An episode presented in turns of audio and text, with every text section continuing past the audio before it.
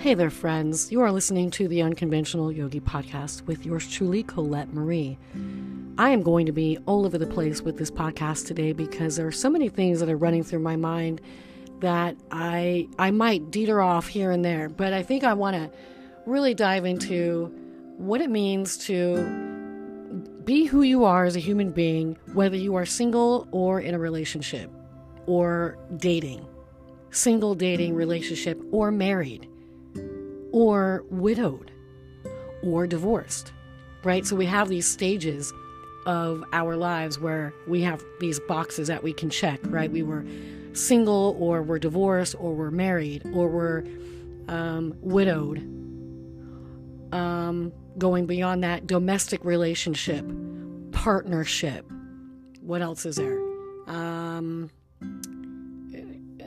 a polyamorous relationship whatever the whatever box it is that you are currently in, whatever that framework is, the concept of being who you are applies to all of those boxes. It, it goes across the board. I didn't know this information until recently, meaning in the last few years of my life. I am one of those who you would consider a serial monogamist. And it was not by choice, it, it just ended up being that way in my life. Where I'd be in a relationship for a period of time, and then somewhere towards the end, if it wasn't working out, and again, not by choice, someone comes along that that I am interested in. Next thing you know, I'm in a relationship with that person, uh, and so on and so forth. One would also call that the monkey bar effect. Um, it is not good.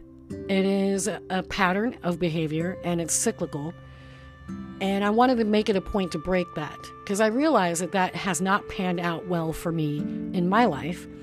Uh, and so on the the end of one relationship, moving to Philadelphia with the person, and it being at the end, I decided I was going to I was going to take a break, and there was not going to be a relationship for at least I was going to give myself a good three to five years of being completely single. That was my ambition. And I felt really good about that decision. I had this like moment in time where I was getting my apartment together. I was I moved into Rittenhouse Square area. I finally felt like, all right, great. The shackles have been f- removed from around my uh, my neck essentially because of the relationship you know constraints and restraint that I was in prior which was suffocating I was free of that situation. The the air cleared up and I could take a deep breath and I felt like I was healing. And within a couple of weeks I managed to uh, have a conversation with the person that I am with now as a preliminary to a hike excursion, but it ended up turning into a meeting or a hanging out session for fireworks on New Year's Eve, followed by um, the Kimmel Center going to see the orchestra, followed by um, a walk to my home and a kiss on the mouth, you know, good night. And then that was followed by a few days later going out to some other thing. And then a few days later that person coming over to my apartment and we're watching a movie. Nothing's going on but this like exploration space was occurring between the two of us for probably a good uh, two three weeks to a month. And within three four months we're, we're evolving into something more and with without somewhat without realizing i found myself now moving into a relationship with this person that i am with now. And i thought oh my gosh i'm doing it again. I'm doing it again. I'm doing this pattern where i'm i'm in a relationship with someone else and i just got out of one and here i am again. And i was getting very angry at myself. I was trying to push him away say, look, this isn't going to work. I've been down this road before. It was like I, it's like I'm trying to heal from this pattern, and and see things differently. And he convinced me that it, that all we have to do is just be who we are. and see how things work out. And if it doesn't work out, it doesn't work out. If it does, then it does. So it was a more of a relaxed approach. I didn't feel stressed. I didn't feel anxious. I didn't feel like I had to be pressured into anything. And I thought, okay, fine. Let's see where it goes. And four years, almost four years later, we are cohabitating in in his house and it's been two years living together, four years in totality being together. And the truth is, I absolutely love this human being. And I want to say that he's probably, or that he is truly, the first human being I actually am completely in love with. Whereas everyone else, it was like love adjacent. I was not totally in love. I loved something about the person, or I was infatuated that I just decided was love. The infatuation equated to love. But I was not in love with these human beings. I cared about each of them. I loved aspects of each of them. There were portions of our lives together that I loved. And because those portions of our life together, I, I stuck it out because they were important to me. And so those aspects of our relationship, uh, in terms of our commonalities in some regard, had more weight than how I felt about the person and, and how they felt about me. And so a relationship really can go on for a very lengthy period of time without actually having to fully love the human being. You can love everything else around them. You can love your family. You can love the children. You can love your lifestyle. You can love the home that you built together. You can love the traveling that you all do together. You can love uh, the companionship. You can love that. You can care about them and you can have a love for them, but you might not actually be in love with that person. So there's a thing there right so if you're not if you're not fully in love and I, i'm and i'm speaking from experience that i was not fully in love with these people but i loved them for who they were for for that time and i loved the things that we did as a couple that mattered to me but when you take all those things away at the core of it all i was not in love with these people so therefore having a relationship for four five years eight years seven years two years with human beings that I was not totally in love with is insanity. To me, for me. And it's a pattern of behavior that I was not aware for a long time that was going on until this last um, relationship that I was in that was a toxic one, uh, an abusive one. And so now knowing that I had that pattern, I wanted to make sure that I was not repeating it. However, in this unique and very special circumstance, I love this person whether we have a lifestyle or companionship or not. In other words, I can look at him and feel away. I can be around him and feel away. We can just sit on the sofa and watch a television show and it will be the same as if we were making love. It would be the same as if we were kissing. It would be the same as if we were having any, any kind of like physical contact on a sexual level. In other words, my feelings for him are deep and are pronounced at every level in any circumstance sex or no sex, kiss or no kiss, hug or no hug. He can be away for a while and I'll feel the, feel the same or he can be right here in the same room that I am in, breathing the same air, and I'll feel the same. Which is amazing to me. And that has never happened. See, my love before was conditional. Uh, my love for this human being is completely unconditional. Unconditional. Unconditional love for this human being. That's huge. Now, that is a pattern breaker. To love unconditionally is a pattern breaker. And I am very fortunate that that so far is the experience that I'm having in my lifetime, given where I was coming from before, where my love was conditional. And the people that I was with, their love was also conditional, it wasn't just me. Their love had conditions, my love had conditions. Our love was not really love, but sort of love adjacent. That's why I like saying love adjacent, because it was close to it, but not quite really the same thing.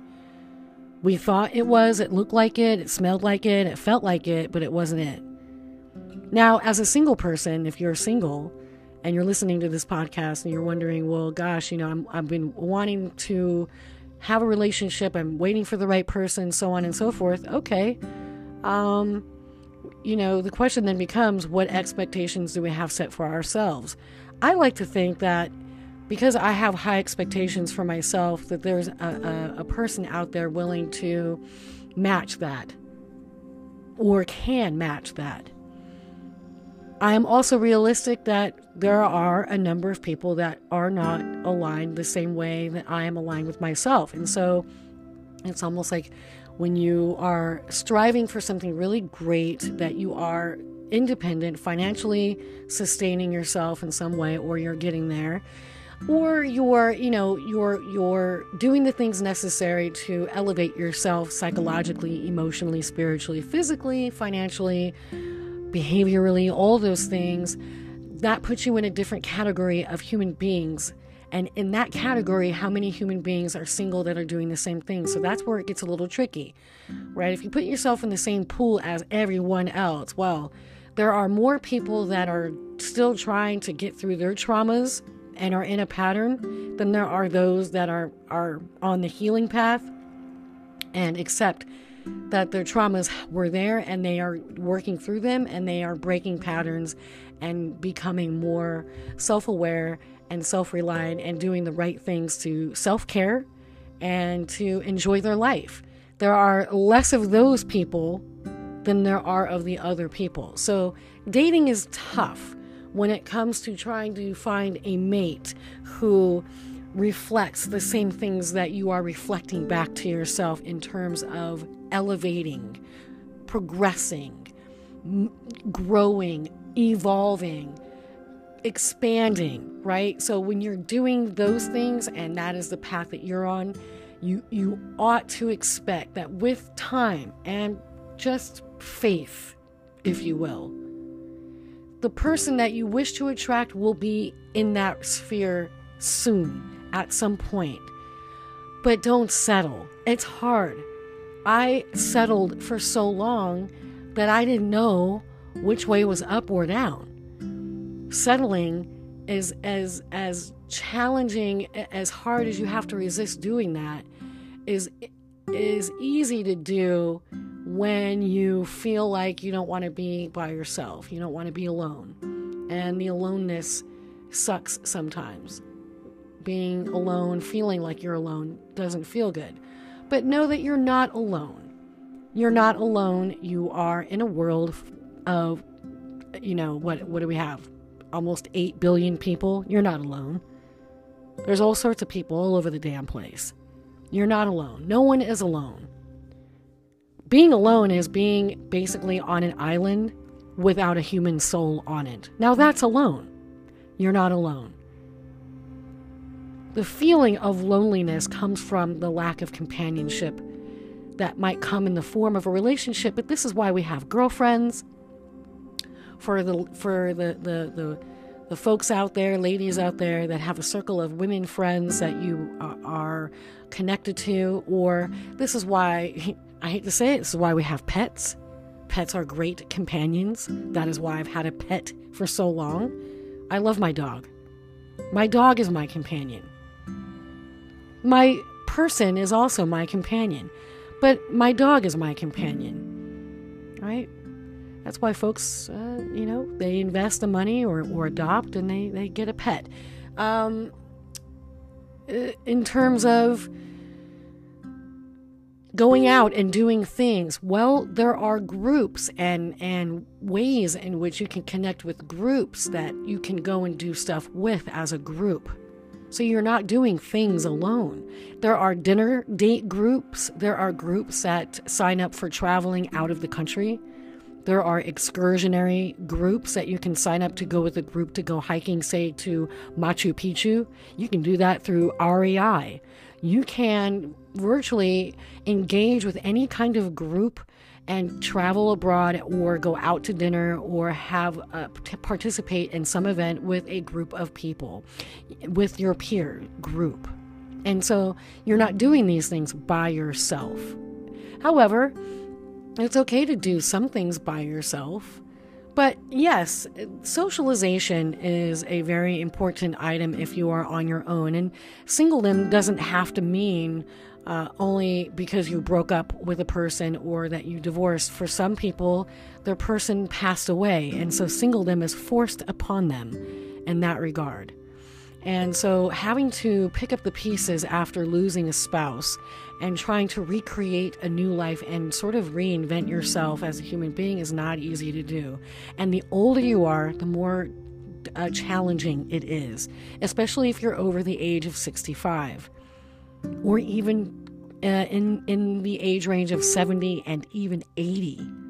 So my uh, mother-in-law, for all intensive purposes, um, is a widowed woman of five years who is reinventing herself, recreating her life as a single, uh, rather rather widowed woman uh, at the age of 87. She travels. She still has older adult children, such as my person and his brother, who lives in Istanbul, who recently got married. So she was in Istanbul for a month with um, her son and now daughter in law. She is traveling back from um, Marseille. I think that's how you say it, France. Marseille, France, with my person, her son, for the past 10 days. They had been traveling. Earlier in the year, she was in Colorado. So, this person has had to sort of peel herself off of the sofa and force herself to book a ticket to travel and get out of Florida and and do the things that she loves to do, which is travel, eat great food, see wineries, vineyards, hike, do outdoor excursionary things. Even though her mobility is limited, she's managed to get around using hiking sticks and finds a way. And I say that to you and share this with you all to say that no matter what age you are, and no matter what stage of life you're in, whether you're 20, 50, or 80, whether you're single, widowed, divorced, in a relationship, dating, you you must find things that bring happiness to you. You must engage in things that bring you joy. That is your moral imperative, particularly as a woman, as a female or as a person, period. Gender doesn't matter. Male, female, whatever. But I I lean more toward the, the feminine aspect of this conversation because, well, uh, statistically, females outlive males. We outlive men. Our our life expectancy is much higher. There are more women on the planet than there are men. There are more females than there are males. And in the grand scheme of if you're in a heterosexual relationship, that that ratio, that statistic is off. And the older you are as a heterosexual female, the the pool of quality men grows smaller. So it is tough. And if you are a high achieving female, if you are a breadwinner, if you are uh, a woman who owns her own home, who makes a, a, a six figure salary, who has a high powered position in a company, you are already sort of kind of a threat to the man because you are so independent and financially stable, more stable than probably a lot of other men in the world. So, do you lower your standards because of that? Because you are afraid that you'll be alone for forever? You won't be alone for forever. I can assure you. I can assure you that that is not going to be the case at all. There is someone out there for you specifically. It, the person just might not appear in the time that you want him to appear. Now, if you are in a non heterosexual relationship or a polyamorous setup. That doesn't mean that the world is your oyster in terms of, oh, there's so many more options available to you. Oh, no, no, no. Quality of character still applies whether you are uh, engaged in multiple members um, of a relationship circle or that you're interested in someone who uh, does not subscribe to the social norms of uh, labeling male, women, man, male, female uh, type of dynamic heterosexual thing, and that you are in a partnership, same sex marriage, same sex relationship, the person's character and quality of who they are as a human being still applies.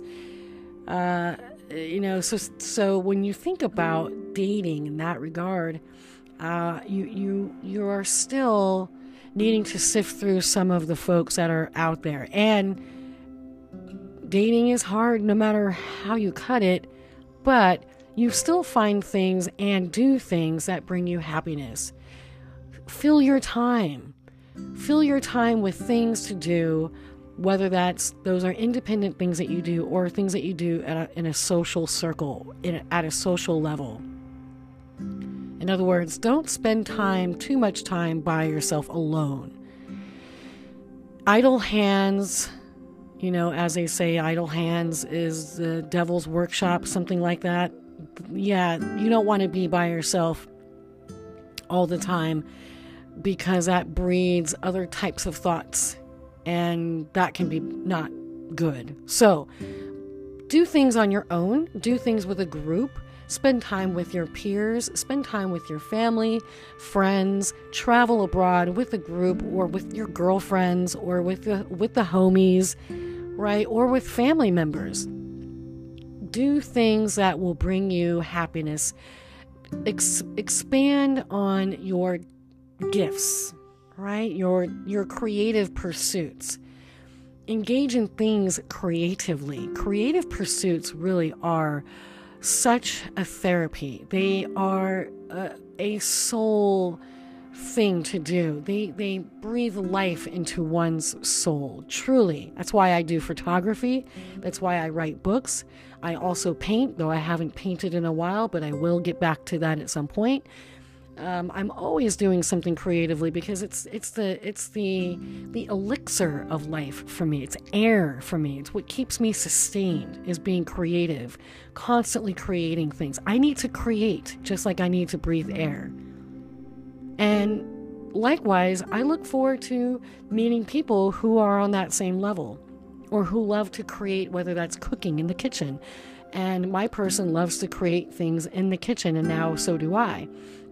And so that creative expression can be experienced in any kind of way. My point of this whole podcast, and I, and I apologize if I'm running all over the place, is that do the things that bring you this feeling of euphoric pleasure, of complete joy that brings a smile to your face, and so that you feel fulfilled, whether you are in a relationship or not, whether you are married or not, whether you are widowed or divorced or single or not, whether you are heterosexual, homosexual, non binary, polyamorous relationships do those things that bring you pleasure, joy, happiness, and that you feel like you're thriving from the inside out. That is, to me, those are the things that make for a great human being. And great human bring, great human beings attract other great human beings. I believe that. And I also believe that good things happen to good people. I just do for those that are willing to do the work, good things happen to good people. And on that note, I bid you farewell, and we will have another podcast sesh very soon, friends. Take care.